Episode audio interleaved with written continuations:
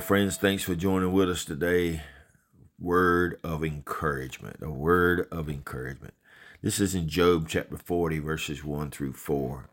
The Lord said unto Job, Will the one who contends with the Almighty correct him? Then Job answered the Lord, I am unworthy, and how can I re- reply to you? Job lost everything. He was left with a few friends who tried to understand what had happened to him, but they did not recognize God's eternal wisdom. God does not need to give an explanation to any of us.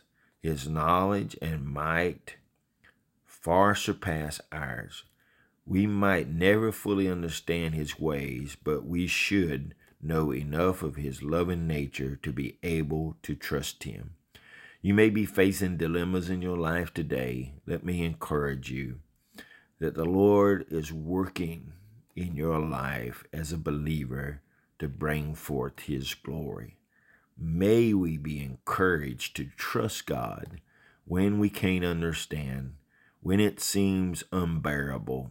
Put our faith and trust in Him, and God is always working it out for your good. For all, for all things work to good for them that love God and are called according to his purpose. Bring your difficult questions to God, but be careful that they don't become an excuse to blame him for your problems. God is righteous and his actions and thoughts are far above our understanding. So our prayer today is Righteous God, I do not always understand the things that happen but I can contend in the knowledge that you have all the answers.